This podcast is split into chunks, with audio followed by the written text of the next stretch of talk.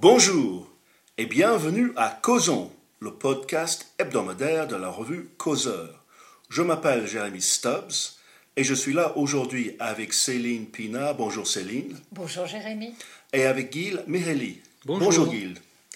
Gilles, d'abord, euh, ça fait presque une semaine, ou ça fera bientôt une semaine, que le monde aura subi le choc de ces événements terribles ayant lieu en Israël, euh, il y a eu beaucoup de, réactions, évidemment, très, très émotionnelles, c'est normal. Où en sommes-nous aujourd'hui avec les faits? Quelle est la situation? La situation aujourd'hui, c'est qu'Israël a repris presque totalement les contrôles de côté israélien de la bande de Gaza. Euh, j'ai dit presque parce qu'il y a des incursions presque tous les jours, euh, parce que euh, la barrière qui servait de frontière est percée dans plusieurs endroits, et que peut-être même qu'il y a un tunnel ou deux dont on n'a pas encore découvert la sortie. Mais il y a presque plus, plus de, de, civils. Les villages, les kibbutzim sont vides. Euh, il n'y a que de forces euh, de l'armée, donc la situation est globalement euh, sous contrôle. à Gaza même, ce que nous voyons sur nos écrans, c'est quelque chose qui ressemble à ce que nous avons vu déjà par les passés depuis juin 2006. Donc la première fois qu'il y avait des, des, accrochages, des échanges de tirs entre Israël et le Hamas, c'était juin 2006 après l'attaque qui a d'ailleurs aussi sidéré Israël.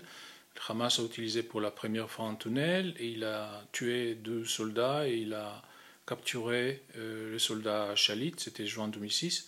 Donc depuis 4, 5, 6 fois, euh, nous étions témoins de quelque chose qui est devenu un sort de rituel, où la réponse israélienne s'est limite plus ou moins à, l'utilisation de, l'armée de l'air et de feux euh, à distance avec relativement peu de manœuvres sur le terrain, même si en 2014 il y avait des incursions, il y avait quelques manœuvres sur le terrain. Donc pour le moment, on ne voit pas autre chose, ce qui ne veut pas dire que c'est la même chose. Il est assez probable qu'il euh, y a moins de limites sur euh, l'action de, l'armée de l'air et des autres, des autres forces qui participent, comme la marine, tous ceux qui peuvent tirer de loin, que ce soit par les airs, que ce soit les, les, les, les missiles, des roquettes, euh, l'artillerie, euh, l'armée de l'air, les drones, etc. Donc tous ceux qui ne manœuvrent pas sur le sol, euh, aujourd'hui, ils ont moins de limites euh, quant aux victimes euh, collatérales. Normalement, il y a des règles d'engagement et avec de, de, distance de, de, sûreté et d'autres critères dont les, la logique est de diminuer autant que faire se peut euh, les victimes euh, qui ne sont pas impliquées dans la guerre, donc euh, les civils, etc. Et donc il paraît que cette fois-ci, ces, règles ont été assouplies. Ils n'ont pas été, ils n'ont pas été, n'ont pas été abolis, bien évidemment, mais pour empêcher les Hamas de s'en sortir avec quelques égratignures, euh, il est probablement euh, impossible de faire autrement que de euh, prendre moins de précautions. pour le moment, il y a des victimes civiles à Gaza. C'est difficile à dire s'il y en a plus que par le passé. pour le moment aussi, on voit que les tentatives de créer des couloirs humanitaires ou de créer des zones où les, les Palestiniens pourraient euh, se rassembler pour attendre la fin des combats n'ont pas abouti à des solutions concrètes. Je pense que les Égyptiens, qui sont le premier concernés, parce que le plus logique, c'est de le faire sortir dans le Sinaï, ne sont pas très chauds pour euh, accueillir euh, des, centaines de milliers de Palestiniens pendant des semaines et des mois, très probablement parce que ce sera impossible à contrôler et qu'il y aura des contacts entre les infrastructures de Daesh et Al-Qaïda dans le Sinaï et des gens de, Hamas qui vont être parmi les réfugiés et ça va préparer euh, la prochaine fois. Donc euh, la situation est sur le terrain maintenant rassemble beaucoup au passé sans l'être vraiment. Euh, sur les autres fronts, au nord, même s'il y avait des fausses alertes hier, pour le moment la situation est gelée.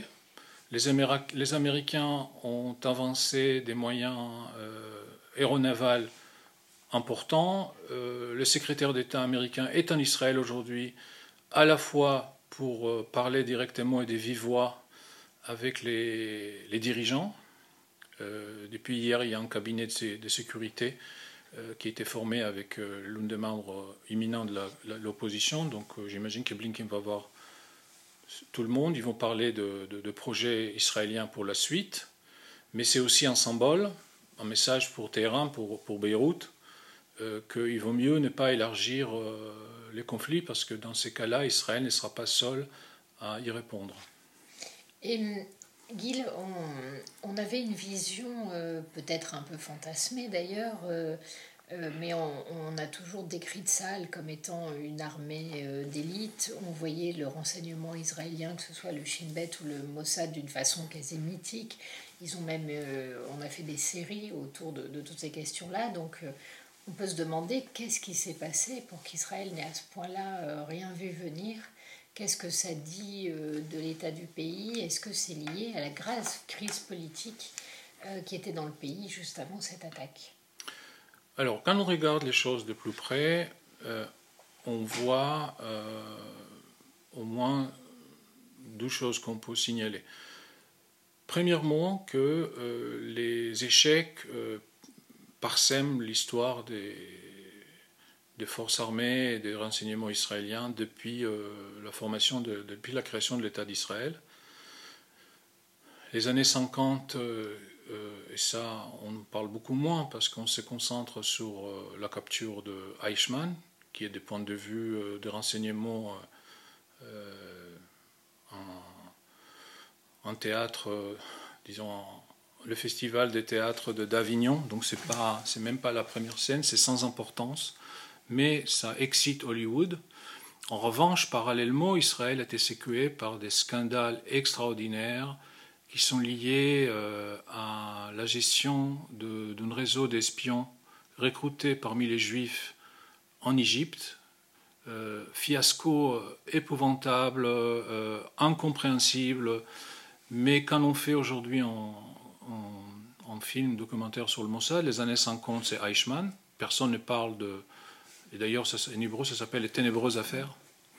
Euh, personne ne parle de ça. C'est même, euh, c'était les, conséquences politiques étaient telles que ça, ça a mis fin à la carrière politique de, Ben Gurion. Ça a duré 6 ou 7 ans, euh, avec des, scandales concernant le, recrutement des, opératifs, la gestion. C'était, ils ont même, après la guerre de 1956, ils ont même probablement oublié euh, pendant les négociations sur les échanges de prisonniers, de demander la libération de, deux agents israéliens qui étaient en prison au Caire et ils devaient rester jusqu'à les échanges de prisonniers après la guerre de 67. Donc, il y avait toujours ces deux choses.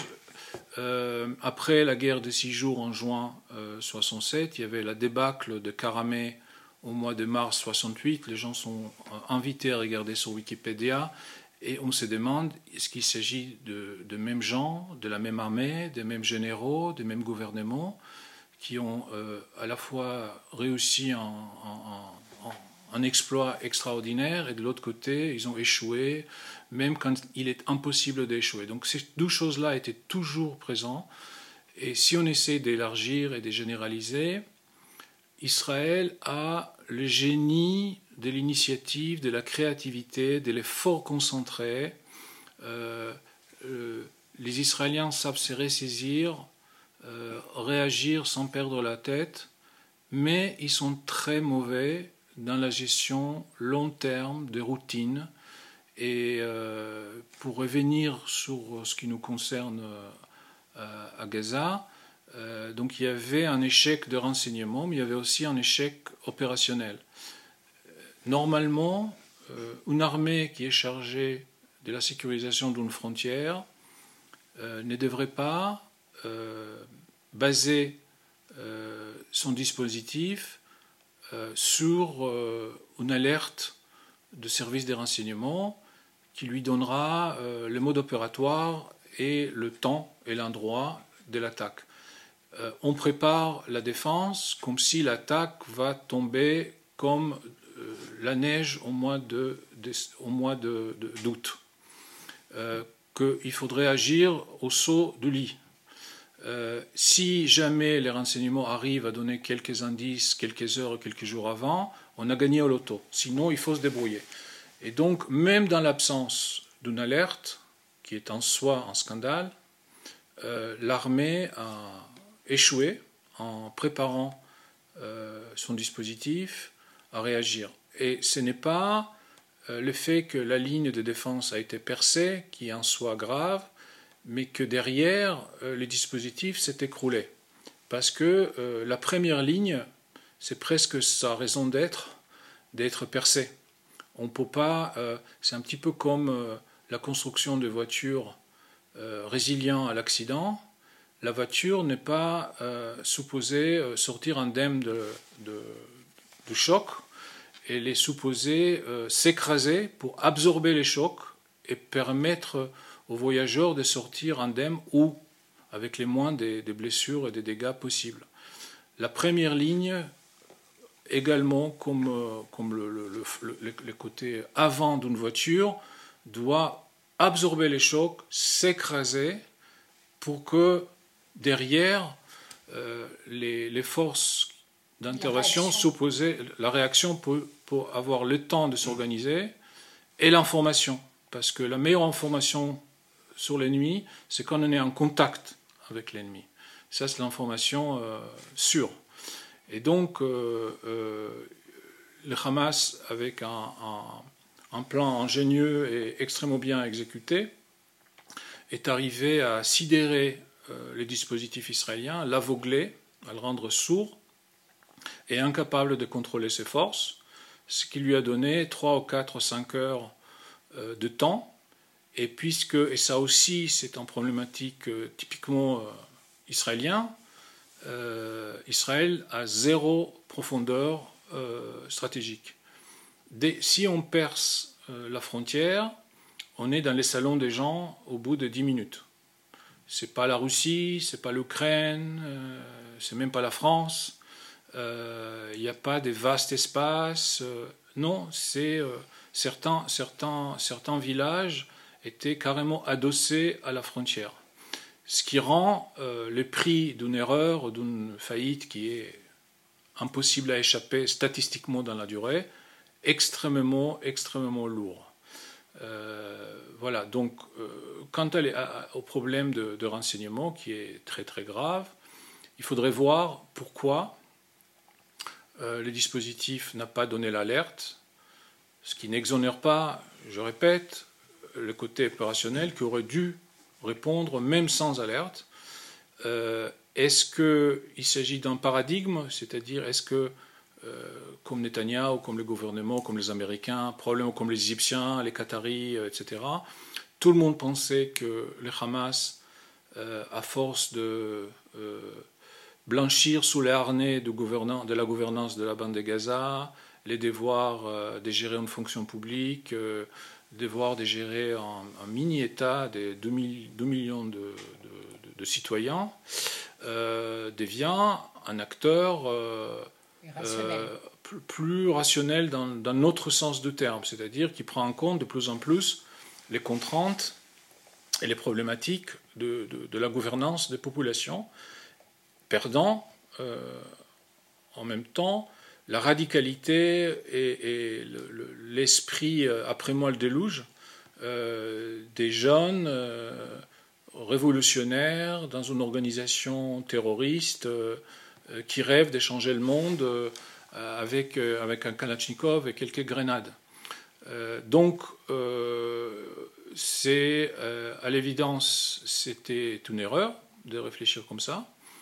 Et c'est possible que ce paradigme qui est, il faut comprendre concrètement qu'est-ce que ça veut dire. Le paradigme, c'est le cadre intellectuel qui permet de prendre de l'information et de les rendre intelligibles, de prendre des pièces, de poser et de créer un tableau.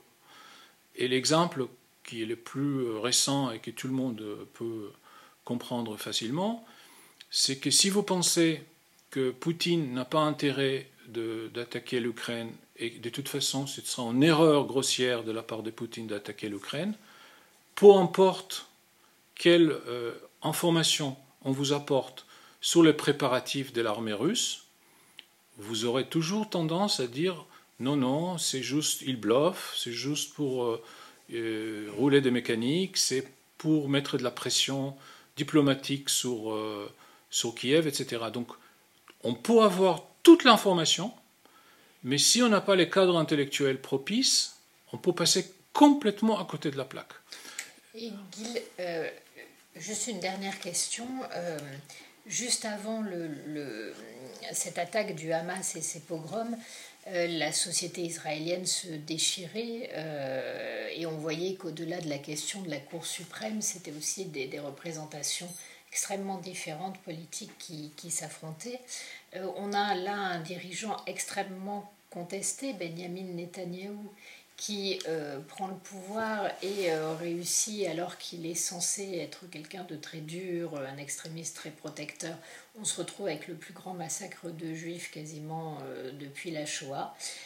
comment est-ce que vous voyez, là l'Union nationale se comprend complètement, mais que va-t-il se passer derrière? Est-ce que vous pensez que ça va être un moyen aussi pour Israël peut-être de résoudre son propre problème euh, du poids des intégristes et des euh, religieux euh, dans sa propre société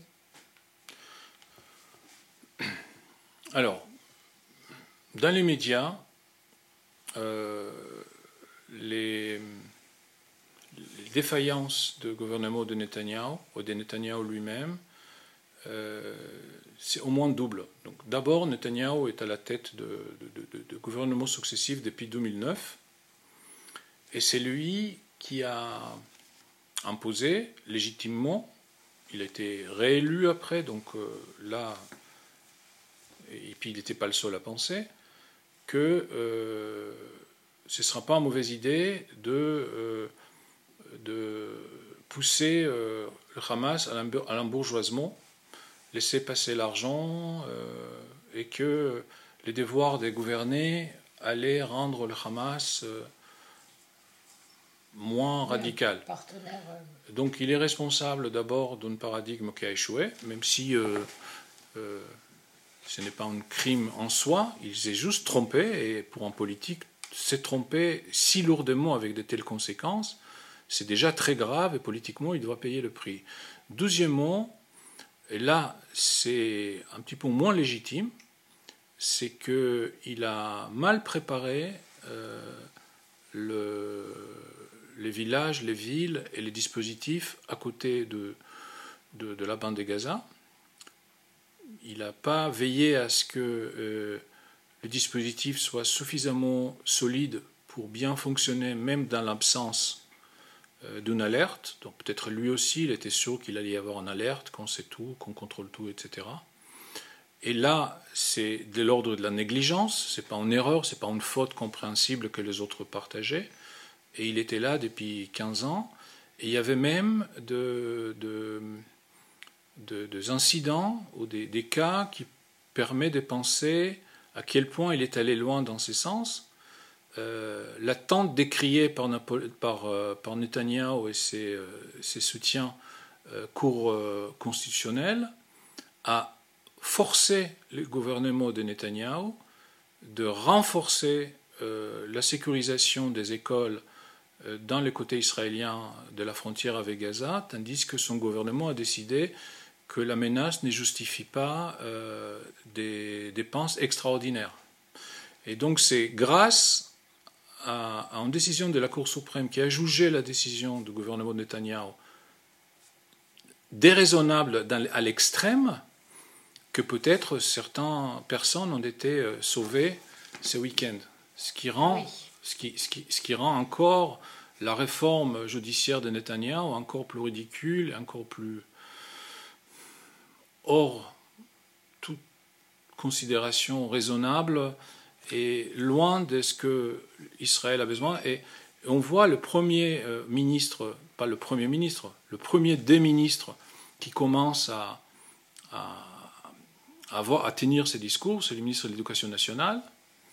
Et c'est peut-être parce que, même si c'est un, c'est un allié de Netanyahou, euh, et donc euh, qui a subi une forte métamorphose trumpiste pour son, son rapport, ses rapports avec la vérité et la réalité, lui, il a dit aujourd'hui, nous avons fauté, nous nous sommes occupés des, des, des, broutilles, des choses sans intérêt, on a négligé l'essentiel.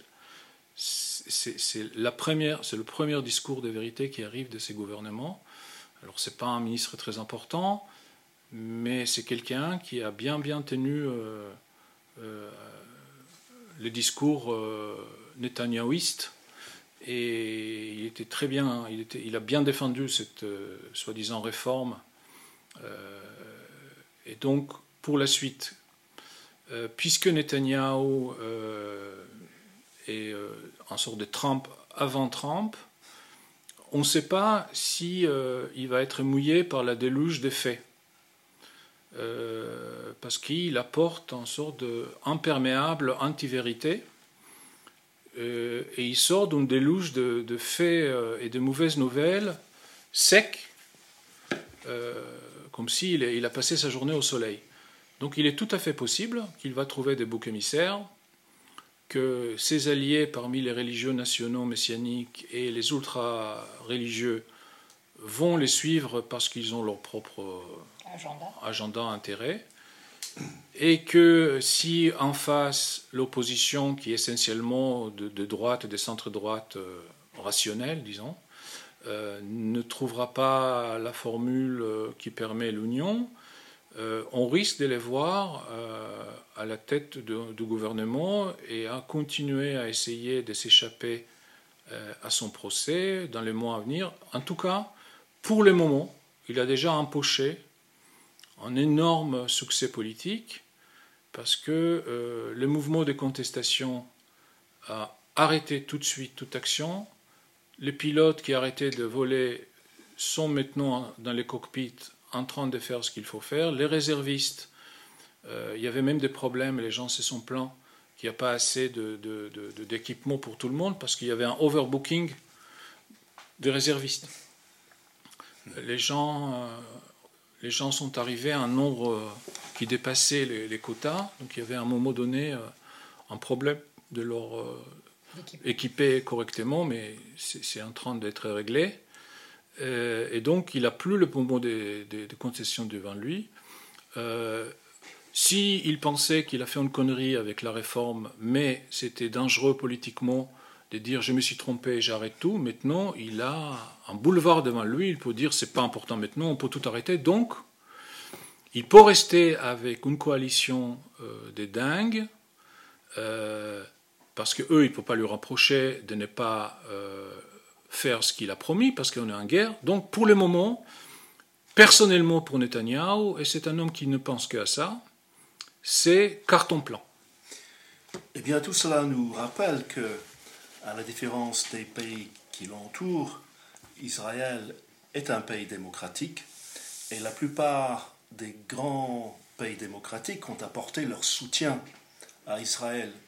Mais Céline, tous les milieux politiques dans ces pays n'étaient pas nécessairement d'accord pour condamner euh, sans réserve l'action du Hamas, notamment en France. Qu'est-ce qui se passe? On a toujours parlé en France de la question de l'importation du conflit israélo-palestinien euh, sur, nos, sur nos territoires.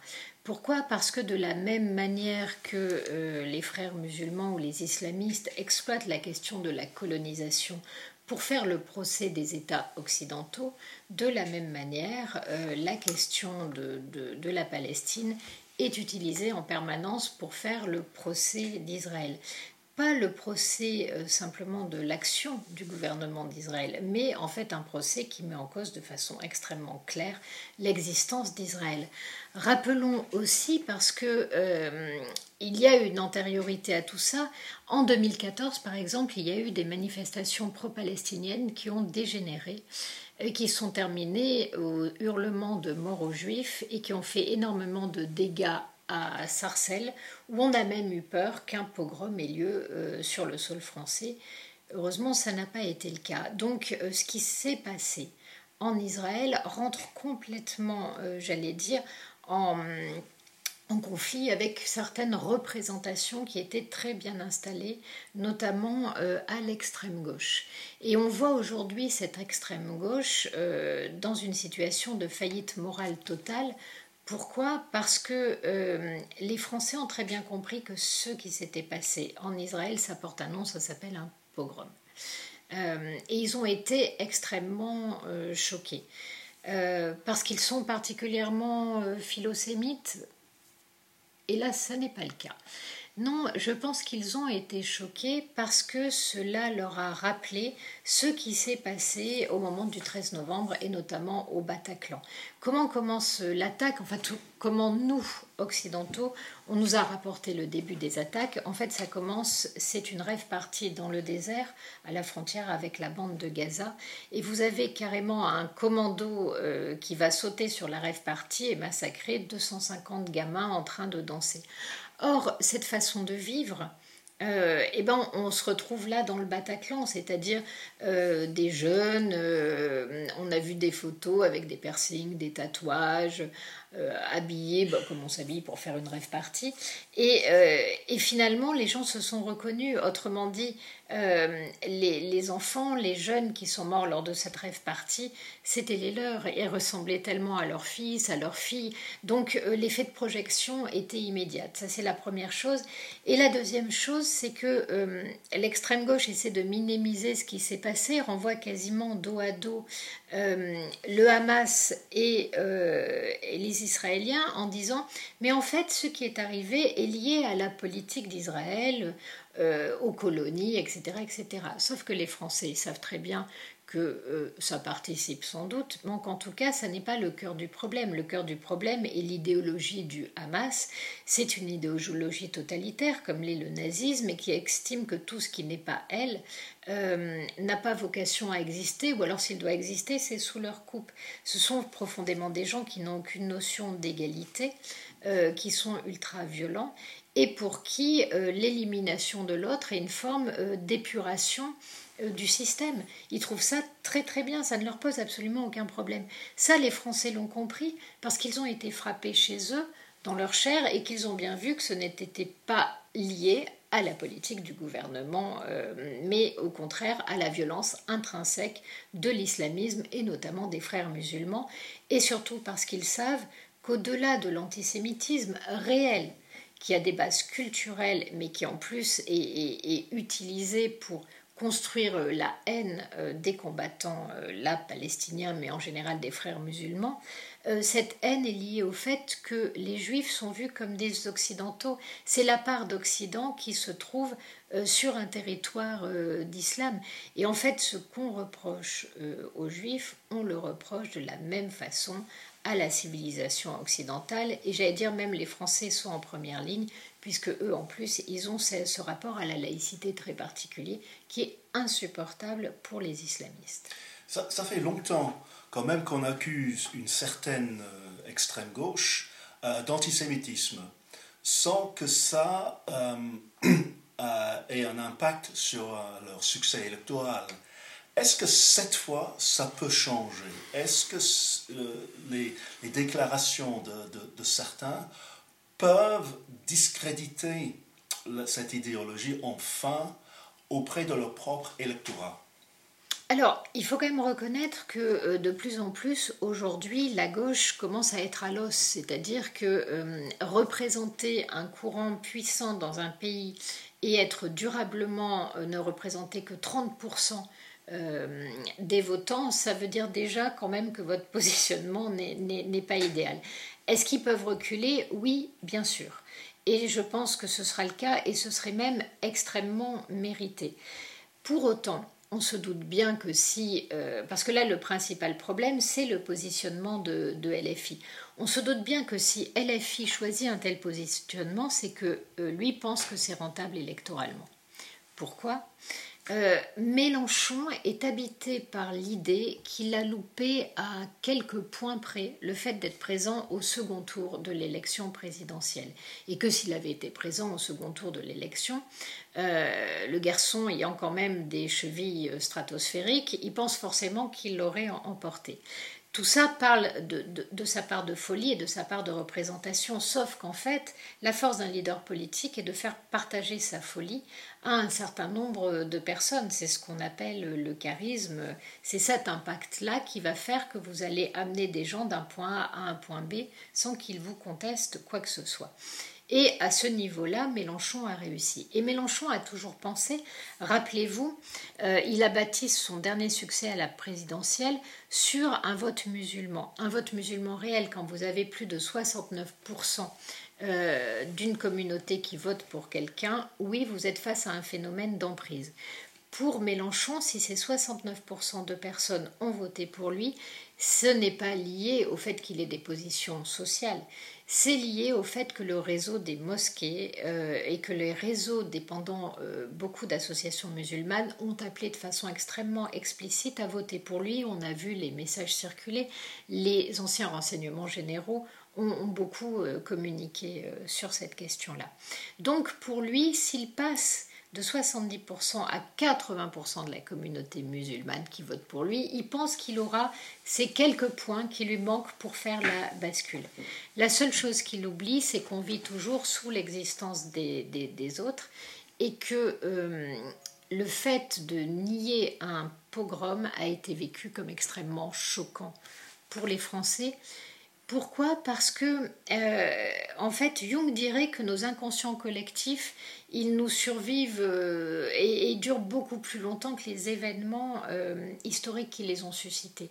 Nous, nous vivons encore dans des représentations issues de la Seconde Guerre mondiale, dans lesquelles l'horreur absolue, c'est le nazisme. Pourquoi le nazisme? Parce qu'il refuse l'égalité entre les hommes et parce qu'il a commis un crime contre l'humanité qui est la Shoah.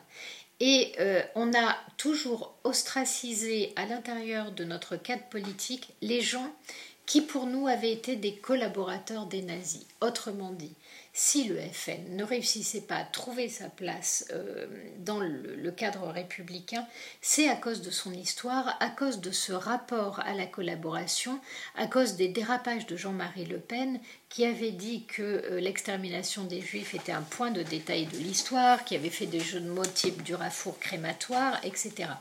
Et quand la gauche n'a plus aucun discours à tenir au monde parce qu'elle est devenue euh, une gauche purement gestionnaire, la seule chose qui lui donnait une dimension politique, c'était cette mise en accusation, euh, cette façon de nourrir le procès en fascisme de l'extrême droite, et elle avait des éléments pour le faire. Et puis Marine Le Pen a remplacé Jean-Marie Le, Jean le Pen et a voulu changer son parti.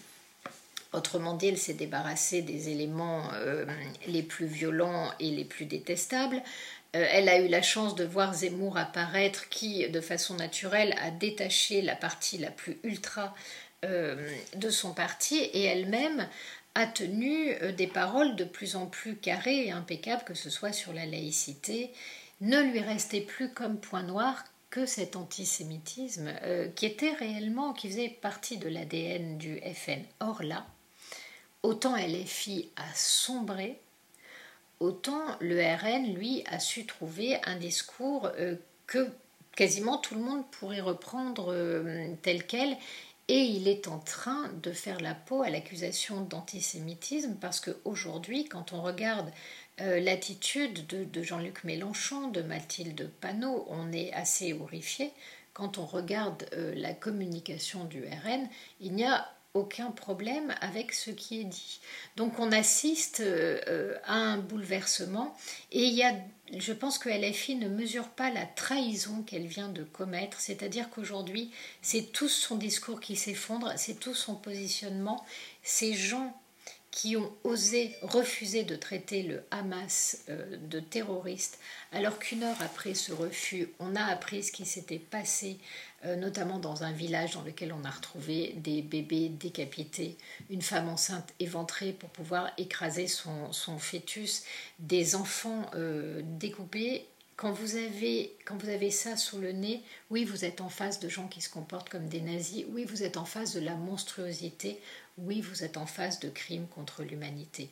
Et quand vous avez un parti qui se présente un parti moral, qui a passé son temps à accuser euh, tout le monde euh, d'être des nazis, d'être des fascistes, et qui, face à l'expression la plus brutale euh, de la haine politique, est incapable de condamnation, alors ce parti n'a plus rien à dire. Eh bien, merci Céline, merci Gilles de vos analyses, merci à nos auditeurs, et à la semaine prochaine pour un autre épisode de Causons, le podcast hebdomadaire de la revue Causeur.